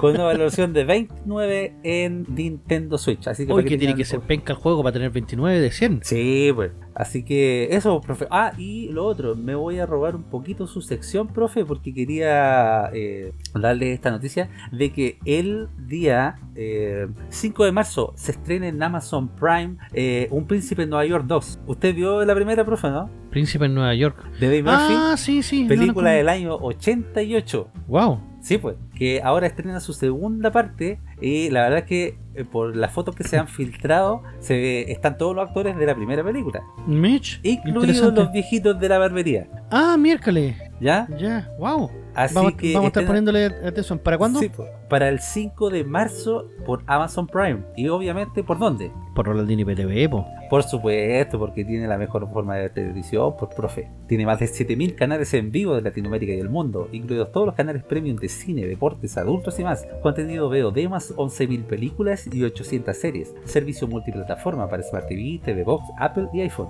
smartphone, tablet, PC y PS4. Soliciten su demostración gratis de 3 horas y si mencionan la capital de los simios tendrán un descuento al contratar el servicio. Para más información o consultas, comunícate directamente al WhatsApp de Rolandino al más 569 78 69 0812 más 569 78 69 0812 Rolandino TV, la nueva forma de ver televisión. Grande Roland. Grande, Roland. Así que para que estén atentos eh, en esa fecha. Falta harto, o sea, ni tanto, porque igual se pasa rápido. El verano se pasa volando. Sí, se pasa volando. Se pasa volando. Exacto. Así que eso, pues, profe, estamos llegando al final de este episodio. sí. Yo tengo unas cositas que decir para el final. Dígame, pues. Primero, eh, día domingo se estrena el tercer capítulo de la temporada final de Ataque de Titanes. Ya está la temporada final de la que puede ser considerada una de las mejores series de animación de la historia. A ese nivel. A ese nivel, ándale. Sí, sí. Que en- sacó en, en- en dos capítulos sacó nota 10 al nivel de capítulos de Breaking Bad. Ándale. O sea, eh, sí. eh, y, la- y la verdad, los vale. La serie está súper buena. Yo vi los dos primeros. ¿Mm? Eh, sale el tercer capítulo. Así que la gente que, que está pendiente de Ataque Titanes y no sabía cuándo volvía, ya empezó. Así que tiene, tiene para poder verla también. Buena. Lo otro, eh, feliz Navidad, muy feliz Navidad a toda la gente, que, que esta sea, ya que van a estar encerrados o con poca, o pocas visitas, sea un, no voy a decir la clásica paja de que sea un periodo de reflexión, no, no, reflexión mis pelotas. Tomen hasta morir o mueran tomando, ese es el verdadero espíritu de la Navidad. Gracias, profe, por tan lindo mensaje Claro. de Navidad. bueno, y por mi parte también que tengan una muy linda Navidad en familia, eh, con, con todos sus seres queridos. eh, cuídense mucho, un abrazo a todos. Nos escuchamos la próxima semana y chau, chau, chau, chau, chau, chau. chau. Chau.